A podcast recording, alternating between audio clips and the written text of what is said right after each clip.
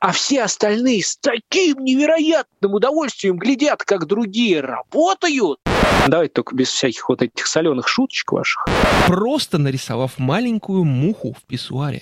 И понимаю, что кто-то поучаствовал в его создании, кроме матери. Когда от непролазной чуши перестает ломить копчик, когда от псевдоаналитики смердит сарказмом, когда трезвый взгляд слышно. Да что это вообще такое? Обмен любезностями. Подкаст. Здравствуйте, ребята. Здрасте, здрасте, здрасте. И я вас приветствую. Сергей Викторович, а вы каждый раз вот по несколько раз приветствуете кого-то. А расскажите, вы здороваетесь со мной, с Андрюшей и с, э, со слушателями, или у вас просто э, какой-то ритуал? Ну, с собой я здороваюсь, с разными аспектами бытия, я бы сказал, которые вливаются толпой в наш обмен любезностями. Да, интересно, интересно. А у вас, вы, вы все еще двоитесь или троитесь? Да уже давно этот процесс закончен, это уже все, уже четверюсь, пятерюсь, злюсь и матерюсь от этого. Обмен любезностями. Нам обещают э, бабье лето. Насколько уместен э, вот э, данный оборот в нынешней жизни. Надеюсь, никого сейчас не оскорбил. Надеюсь, никого не оскорбил, но пока приходится мерзнуть в ожидании бабьего лета. А как интересно правильно будет сказать в новой реальности? Как-нибудь гендерно противоположное лето или что там, как? э? Не знаю, вот там, например, хиппи использовали выражение «индейское лето». Но в связи с тем, что национальности тоже вот ущемляются, надо говорить, значит, индоамериканское лето, например, так. Так, ну, э, раз мы начали с этих вот самых национальностей, не моя, кстати, идея была, но уж раз вы тут э, развернулись в полный рост, давайте я с вами поделюсь впечатлениями. Э, Начал я вновь придерживаться своей практики походов в кино в удобное для себя время, в неудобное для остальных время, за приличные деньги. В данном случае формулировка только замечательный, э, обладает окраской. Приличные деньги, это, мне кажется, невысокая плата за билет в данном случае. Так вот, э, посетил я недавно кинотеатр, посмотрел фильм «Зеленый рыцарь». Слышали вы что-нибудь о таком? Слыхали, слыхали. Слыхали. Вот э, я думал, что встречу, может быть, какого-нибудь Шрека, ведь все-таки это довольно вольная, но интерпретация некоего рыцарского якобы романа, якобы написанного неизвестным автором. Ну, возможно, это вовсе что-то сотканное из эпоса, а может, ну, я просто не знаю, не разбираюсь настолько, вот, может быть, как Сергей Викторович, который нас проконсультирует и подскажет. Но один момент мне бросился в глаза. Главный герой, например, э, речь-то идет о рыцарских временах, и вот главный герой, как выяснилось практически в самом начале фильма, он, оказывается, родственник короля который э, славный рыцарь сам по себе, у него в приспешниках рыцари. И вот у этого короля есть сестрица. У сестрицы есть сынок. И этот сынок, он и есть главный герой картины. Я смотрю на этого сынка и понимаю, что кто-то поучаствовал в его создании, кроме матери. Ну, мать-то я пока не видел, да, а когда увидел, понял, что, ну, в общем, он в мать. Главный герой очень похож на индуса. На- насколько он был знаком с хиппи, но тем не менее. Рыцарские времена, да, это раннее средневековье, наверное, да, Сергей Викторович, не ошибусь, если так скажу. Ну и раннее, и среднее, от чего же? Те времена, когда формировалось, еще можно сказать, формировалось английское государство. Вот они обсуждают в какой-то момент, что более-менее как-то справились с саксами. Вот э, приходит мать этого главного героя, а она больше еще похожа, чем он, на эм, представителей Индии. Ну вот кто же был отцом, неизвестно. Но по сюжету, э, так сказать, фильма, вот эта вот э, мать главного героя, она сестра короля. Товарищ Артур выглядит, ну, более-менее, он уже старенький, конечно, но выглядит более-менее как англичанин. А вот сестра его, родная, она выглядит как э, представитель, представитель колоний через много-много веков. Для чего это было сделано? Да вот, э, для того, чтобы обосновать исторический захват. Мы, говорит, почему вас э, в 19 веке Остинская компания вас, так сказать, всех э, захватила? Потому что вот посмотрите на сестру короля Артура. Тут глубокие корни, вот как-то так, наверное, они подошли к этому. С идеологической точки зрения, например. Они просто пошли искать отца исторического отца вот этой вот сестры и случайно захватили. Да, Индию. Может быть, но э, вы, вы говорите, это такой подход, а мне кажется, они не подошли к этому, а подъехали на какой-то кривой козе. Понятно, что у них там э, мэр Лондона сейчас, э, в общем-то, как брат короля выглядит э, в средневековье, в смысле, ну, прям чистый индус. Э, все остальные там э, очень много, да, специалистов по представлению страны выглядят вот именно так, как эти самые индусы. В этом ничего страшного нет, плохого нет, ничего хорошего. Ну, просто это есть есть и есть. Я вот это так воспринимаю. Они, видимо, никак не могут смириться с тем, что происходит в их жизни, и вот таким образом пытаются, может быть, компенсировать, возместить, заместить. Я не знаю, что они делают, но подъехали они к этому вопросу на кривой козе. И мне кажется, это неправильно, несправедливо, глупо. Ну, то, что там, допустим, у них представители негроидной расы присутствуют в кадрах, ну, это мы уже привыкли, допустим. Э, это и в нашем детстве было, когда в фильме, например, про планету обезьян или там про чужих, про каких-нибудь...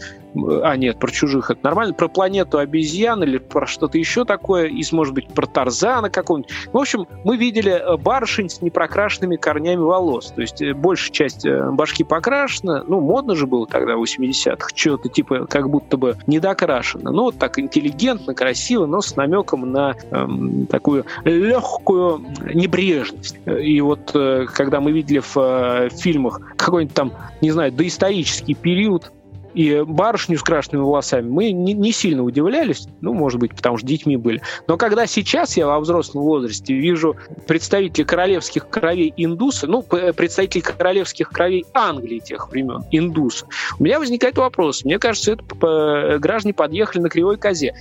Для чего это делается? В целом понятно. Но мне, опять же, хочется сказать, что в этом вопросе фору им могут дать наши белорусские соседи. Рогачевский э, комбинат. Вы знаете, что такое сгущенка, Сергей Викторович? Давайте только без всяких вот этих соленых шуточек ваших. Еще как. Сгущенка, да. Э, самая лучшая какая? Правильно, белорусская, потому что она, естественно, самая вкусная, самая натуральная, самая полезная. И э, среди белорусской сгущенки отдельником стоит Рогачевский комбинат ну, все знают, да, как определять ее даже. Очень много теорий ходит в интернете. Вот если э, вы посмотрите на банку, с одной стороны крышка металлического цвета, э, с другой латунного. Вот это правильная сгущенка. А другие, значит, не, это подделки все. Ну, в общем, рогачевская сгущенка, она уже обросла легендами, как весь э, королевский род английский.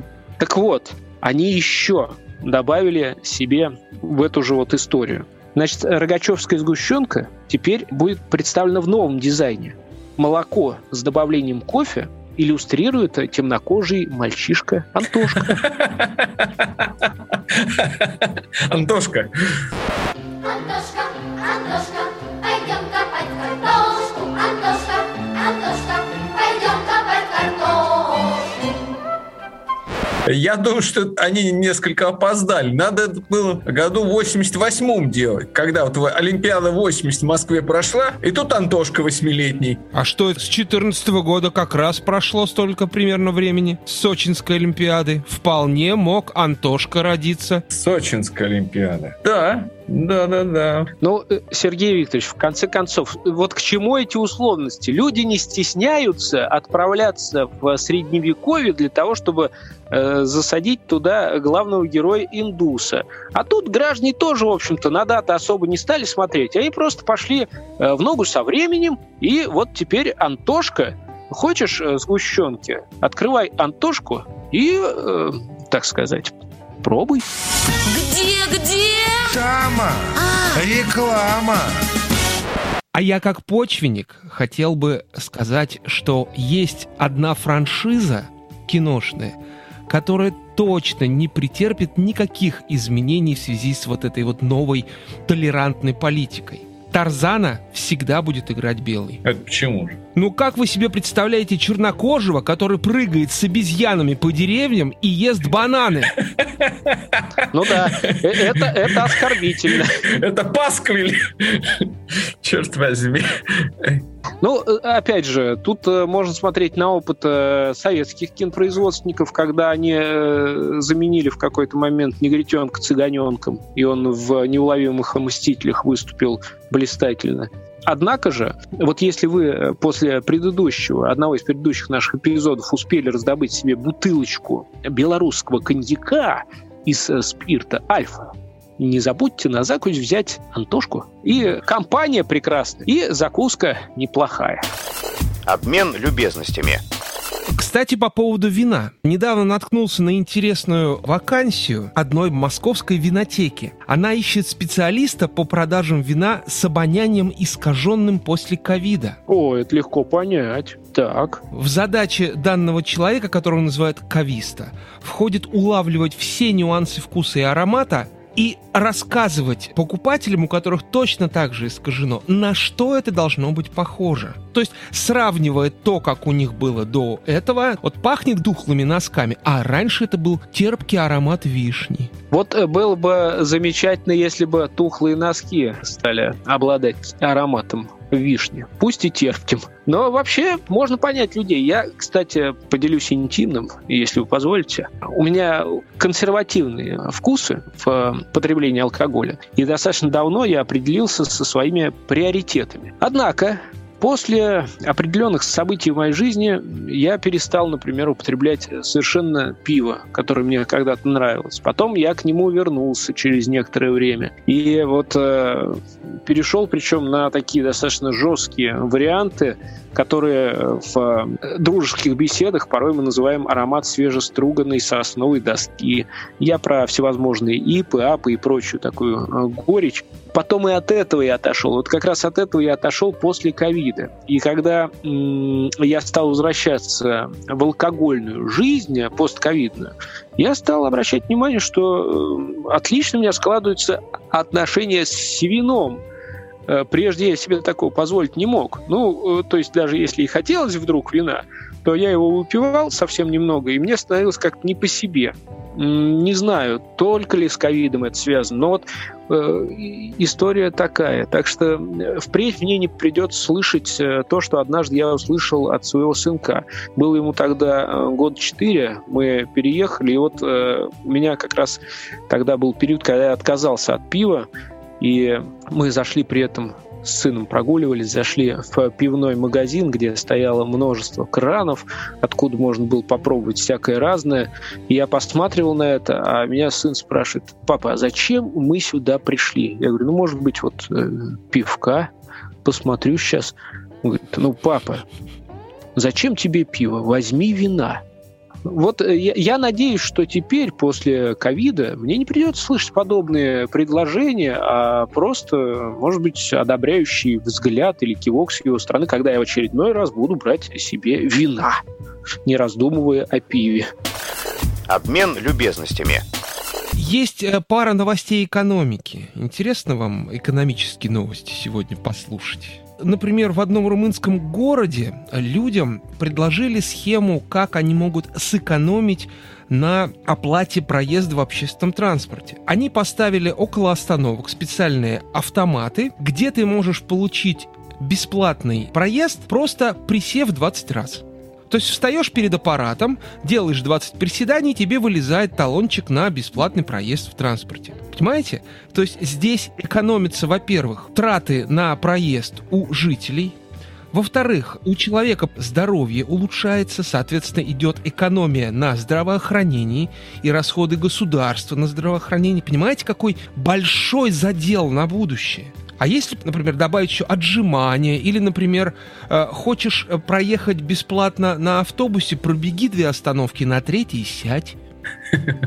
Ну, этим-то у нас в советское время многие занимались, надо сказать. Правда, им скидку, э, да, на билет не давали, но бегать приходилось. Сергей Викторович, ну вы же наверняка э, сможете сказать, кто эту шутку придумал и рассказывал, когда один э, коллега делился с другим, что, мол, экономил сегодня на автобусе, просто бежал за ним. А ты в следующий раз, говорит, сэкономь еще больше, беги за такси. Ну, вообще, это классическая шутка одесская. Лучше бы ты бегал за такси и сэкономил бы 3 рубля. Хотя ее, конечно, потом многие эстрадные артисты цитировали. А скажите еще раз, в какой это стране? В Румынии Румыния. Мгм. Мне кажется, это может стать национальной идеей. Ну, что-то типа «Румыния, мы за крепкий зад».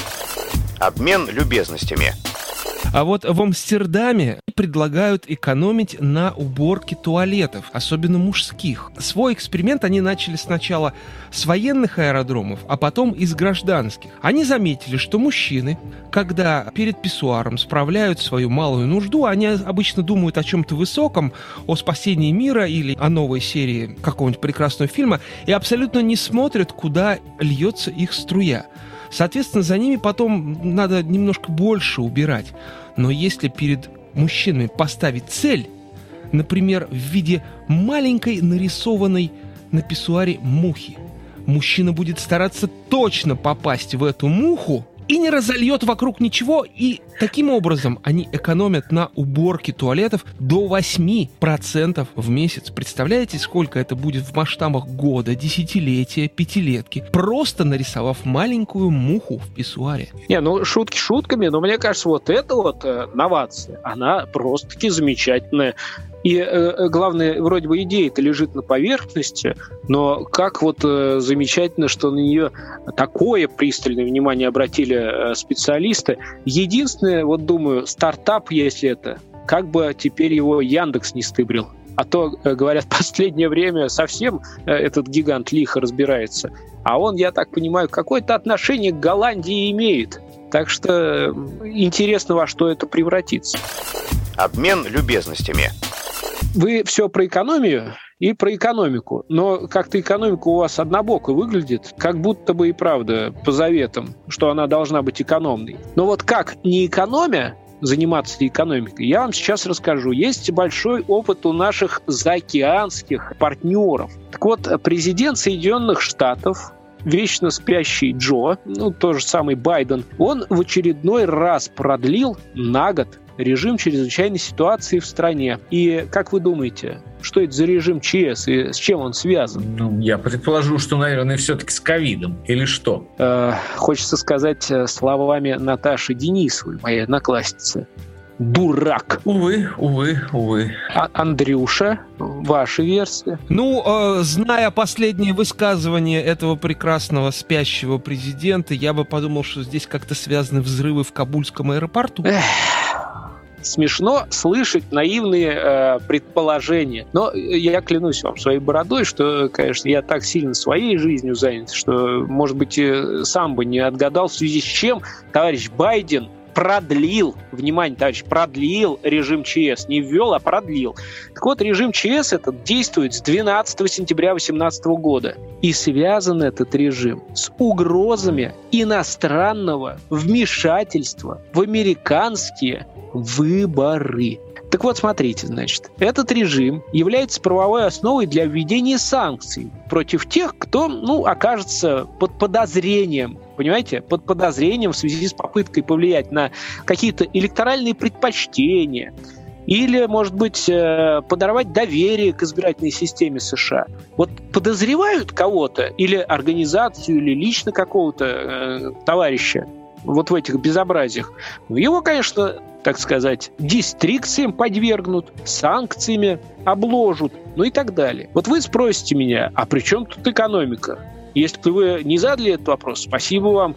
А если все-таки задали, давайте повторим бессмертные слова Наташи Денисовой, моей одноклассницы. Дурак. Так вот, э, к слову, этот э, товарищ Байден опубликовал указ, ну, там, видимо, на сайте Белого дома, там, кстати, по сообщениям СМИ, в тексте Байден признался, что ну, американские власти не имеют доказательств, что какая-нибудь страна повлияла на результаты или исказила подсчет голосов каких-либо выборов в Соединенных Штатах. Но режим ЧС на всякий случай ввели и на всякий случай продлили. Это удобно. Мало того, что не на всякий случай. Почему на всякий случай? Еще раз. Э, Он введен для того, чтобы в рамках этого режима ЧС обкладывать, как вы любите обкладывать, так же и они любят обкладывать санкциями. Им зачем санкциями обкладывать? Чтобы никто их не вынуждал экономить. Они хотят ссать куда хочется, в разные стороны разбрызгивая. И чтобы на уборке не экономить. Понимаете? Они не собираются экономить. Они хотят позволять себе больше, но за чужой счет. Вот как мне кажется, это тоже интересный подход э, в экономике. Извините, не мог удержаться, чтобы не вспомнить эту историю. Обмен любезностями. Вот, Алевтин, мне хотелось бы вам в обраточку зарядить. Будьте любезны. Такую же угадайку предложить. Опять же про наших заокеанских коллег. Есть у них такой большой и богатый штат Техас, и там недавно приняли достаточно скандальный закон, запрещающий делать аборты по истечении шести недель беременности, даже если беременность произошла из-за изнасилования. И э, там прям все протестуют, прям все ругаются. Но вот кто, по вашему мнению, является самым главным протестующим и самым активным даже до судебных исков доходящих? Кто? Вот какая категория людей? Если в предыдущий раз, э, когда мы играли угадайку, я задавал вам вопрос, я надеялся, что вы можете почувствовать себя Борисом Бурдой или, может быть, э, Двинятиным или еще кем-то из представителей элитарного клуба, то сейчас вы, э, ну, скажем так, даете мне возможность почувствовать себя участником э, какого-то реалити-шоу скандального э, на российском телевидении и ждете от меня провокаций. Вы дождались. Феминистки. Нет, как говорит ваша одноклассница. Наташа Денисова, что ли? Да, да, да, да, да, да. Ладно, все равно вы в жизни не догадаетесь, кто. Сатанисты. Так а я разве не угадал? Не совсем. Вот тут вы по тонкому льду ходите. Очень по тонкому льду, да. Там уже сейчас очередь выстроится у вас под дверями э, этих э, неугомонных девиц, и когда пойдете в следующий раз за вином, Вы ходите по тонкому льду, мои друзья, Педигри-пал. И когда он треснет, то под ним вас буду ждать я. А теперь валите отсюда нахуй.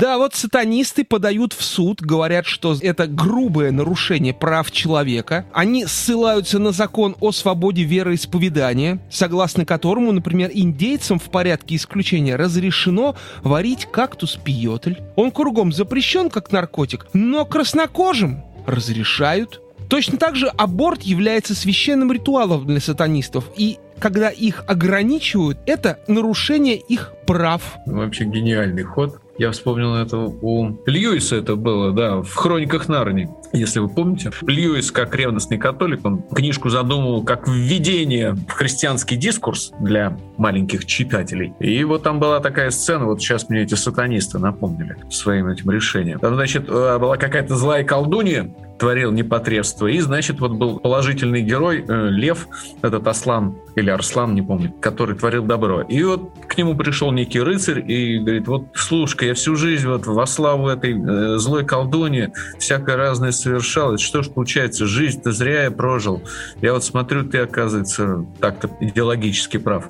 А Он говорит, так ведь не важно, ради кого ты что делал, а важно, что ты делал. И все, что ты делал хорошего, считай, что ты делал во славу меня. А все, что ты делал плохого, ну уж, неважно тоже, во славу кого ты там это декларировал. И, со- соответственно, получается, сатанисты вот эти техасские, ну, предали своего кумира-то, потому что это вот так они выступили за отмену этого закона. Молодцы. Наверное, сами не догадались, как поступили. Еще большими молодцами являются создатели мультика «Южный парк». Помните, они все время издевались над одной и той же североамериканской нацией, постоянно делали из них каких-то идиотов и так далее. Помните? Ну, а то. про канадцев вы сейчас. Про канадцев, конечно, совершенно верно, потому что канадцы, мне кажется, даже переплюнули сатанистов в этом плане. Там группа наркозависимых подала в суд на правительство из-за запрета наркотиков. Так. Да, интересно. Они тоже индейцы, что ли? Они утверждают, что политики виноваты в том, что у них идут передозировки, о том, что им приходится покупать товар у совершенно непонятных личностей, что они не могут гарантировать качество этого товара, и что они мрут как мухи, хотя могли бы красиво торчать. А в результате у людей выпадают зубы, и они должны вставлять золотые зубы. Ну, Калина красная практически. Красота. Да, да, Галина страстная. Единственное, вот мне непонятно, почему они до сих пор э, не объявили себя тоже сатанистами. Вообще идеально выступают товарищи, и в тандеме могли бы работать. А Вот благодаря предыдущей вашей новости я понял, что сатанисты до сих пор существуют. Благодаря следующему вашему сообщению я догадываюсь, что идиотов хватает везде. Обмен любезностями. Вот вы меня э, может быть, э, обвинили в том, что я там хожу не по тому льду, по слишком тонкому, может быть, там не то я сказал. Я хочу и вам дать возможность высказаться по этому вопросу. Вот вы, Сергей Викторович, живете в парадигме такой, э, который было принято придерживаться предыдущим поколением. Вы, конечно, ретроград, вам это простительно. Но вот это ваше утверждение, что мужик всегда в цене, я напомню, кстати, Сергей Викторович, он э, ведь э, индивидуалист, живет в свое удовольствие, балует с собой незнакомок, которые периодически имеют счастье с ним сходиться. Но в целом он волк-одиночка, как показывает практика. И ни одна барышня еще от него не пострадала так сильно, как его первая жена. А с чем это связано? Он уверен, что мужик всегда в цене, и этим аргументом пользует себя, свою жизнь и окружающих э, дам. Так вот, Сергей Викторович, приходит конец эпохи. Японские ученые впервые получили потомство мыши от спермы, полностью выращенной в пробирке. Специалисты впервые смогли вырастить в пробирке полноценные клетки семени из стволовых.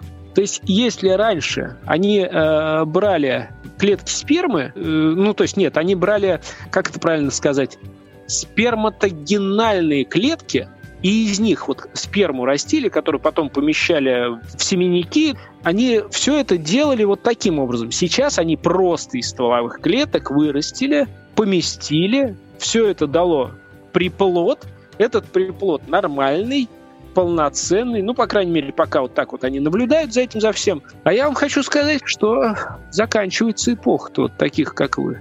То есть, если из вас кровушки не попить, остальное не попьют в других местах.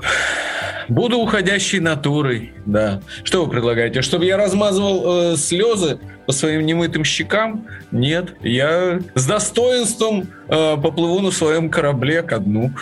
Нет, э, Сергей Викторович, я хочу, чтобы вот сейчас, огорошенный этим сообщением, вы ненадолго превратились позвольте, да, вот так вот ударить в этом слое, потому что я сейчас обращаюсь к ретрограду, чтобы оглушенного его из этого состояния немножко выдернуть и, и сказать, ненадолго, Сергей Викторович, обернитесь футуристом. Расскажите нам, пожалуйста, что будет, если за мышами последуют люди – но ну, вот если сейчас уже разворачивается феминизм, вот именно в такой манере, как он разворачивается сейчас, если кроме крови они не захотят больше из нас ничего, никаких соков, какова наша участь, Сергей Викторович? Футуристическая рубрика от э, Ретроградова. А можно я отвечу за Сергея Викторовича? А почему бы нет? Давайте мы представим две картины. Давайте, отец Ну что Андрей. ты за человек-то такой, а? На самом деле, это не моя идея. Просто так совпало, что сейчас я смотрю смотрю один замечательный фильм, ну не сейчас во время записи подкаста, а вот до или после. Смотрю замечательный э, фильм, он достаточно старенький, где-то еще был снят там в середине 90-х, называется «Гатака». И вот там как раз эта теория, которую рассказал нам Алевтин, прекрасно раскрыта. Какое-то будущее, где детей выращивают в пробирках, то есть берут какие-то там материалы генные от родителей, э, очищают от всего лишнего, от болезней, да, прям вот спрашивают, так, до скольких хотите, чтобы он жил, э, какой должен быть у него интеллектуальный уровень, еще чего-то и так далее. И выращивают детей, которые идеальны во всем, у которых могут полететь в космос, которые сразу там э, нобелевские лауреаты и так далее. А вот дети, которые родились естественным путем, там где-то, может быть, случайно, там, ну, родители все-таки не совсем без секса же, да, живут. Их судьба незавидна они могут в, в этом обществе идеальных людей быть только каким-то обслуживающим персоналом, например, уборщиками там, или каким-то там копателями траншей или еще чем-то, потому что они люди низшего сорта, потому что они естественные, обычные, не модифицированные. Дальше я рассказывать не буду, чтобы это не было спойлером. Посмотрите, э, и фильм очень замечательный, культовый, на кинопоиске у него 8.0, если что оценочка. Фильм «Гатака». Надо будет восполнить белые пятна в образовании, согласен. Но мой сценарий будет менее драматичным и менее пугающим. Я не думаю, что что-то сильно изменится, потому что если как Левтин намекает, мужчины не будут нужны, наступит какой-то такой матриархат, где женщина скажет, ну, куда ты там, мужчинка, дорогой, ну куда ты лезешь? Сейчас я тут покажусь. Ну, нет, нет, нет, нет. Я не думаю, что какой-то матриархат воцарит, а наш пол, который величают сильным, сдвинут на обочину. Нет, все останется примерно так же, как и сейчас, потому что возникновение патриархата, оно ведь случилось почему? Потому что мужчинам хотелось воевать. А поскольку, как я вижу, мужчинам продолжает нравиться это э, занятия. Они намерены дальше, так сказать, крепить рубежи в разных Сириях и прочих местах. И я не думаю, что какие-то вот эти научные эксперименты приведут к изменению общества. Позвольте три момента отметить вот э, в вашем выступлении, Сергей Викторович. Э, конечно, футурист из вас э, так себе. Ответ мне показался банальным, но хотелось бы сказать вам спасибо за бесстрашие. Вы, обладая им, укрепляете его и в нас. Ну и третий момент. Какой вы все-таки скобрезник? Не обошлись и тут без сальностей. Такую тему обсуждаем, а вы формулировку «белые пятна» вворачиваете. Стыдно. Обмен любезностями. Да, тему мы, конечно, раскрыли весьма глубокую, и, мне кажется, не хватит и полутора часов рассуждать о каких-то таких вот теориях заговора или футуризме. Здесь можно целую книгу написать, и даже Пелевин, мне кажется, будет глубоко отдыхать. Но мы ограничены самими нами установленными правилами хронометража, и мне кажется, уже пора закругляться. Как вы думаете, коллеги? Давайте закругляться. Я в целом согласен, но э, позвольте напоследок э, какую-то такую вишенку на наш общий торт э, определить. Сергей Викторович, опять же, сообщение, которое вам, э, я думаю, будет симпатично. Итак, японский кот по кличке Матимару, у которого есть YouTube-канал с полутора миллионами подписчиков, попал в книгу рекордов Гиннесса как набравший больше всего просмотров в этом сервисе. То есть вот кого из э, YouTube-блогеров вы помните, Сергей Викторович? Андрей-то, конечно, может это перечислять и полутора часов не хватит. А вы, Сергей Викторович, кого помните? Ну, только Дудя и кота Матимару. Больше никого. Подождите-ка, а как же не Познер? Я вот думал, вы про не Познера сейчас скажете. Э, еще Николай Солодников, еще а, поговорить э, Екатерина Шульман, ну и так далее, и так далее. А я вам знаете, что скажу, Сергей Викторович? Вот когда вы перестанете выделываться, вы просто будете называть кота. Посмотрите, значит, с момента создания э, всего видео с канала посмотрели, внимание, 685 миллионов 201 тысяча 400 раз. 600, 685 миллионов раз посмотрели видео кота. Конечно, он Маттимару, конечно, он японский, конечно, у него там невероятно интересный контент, но о чем нам это говорит? О том, что люди хотят смотреть на котиков и не хотят ни на каких Шульман. Они не хотят смотреть. Вот это вот все ваше, типа, интеллектуальное, да нафиг никому не надо. Вот что надо? Котика поглядеть и поглядеть, как другие люди работают. Я порой открываю какое-то видео, и даже, может быть, не только ради интереса поглядеть его, а просто посмотреть посмотреть количество просмотров, да что ж там такое творится. А просто люди поехали, ну, условно говоря, там, в лес и начали строить избушку. А все остальные с таким невероятным удовольствием глядят, как другие работают. Там тоже миллионы просмотров. То есть, в принципе, можно даже ничего не говорить. Просто либо будь котиком, либо работай на глазах у общественности. И э, с недавних пор у меня появилась блистательная возможность э, не пользоваться Ютубом. У меня, суки, под окном строят дорогу круглосуточно. Зрелище потрясающее, но они еще со звуковыми эффектами это делают. И эм, э, все это меня подводит, знаете, к какой мысли? Не спасет нас культура, ведь э, некоторые утверждают, что в культуре есть какое-то отдохновение.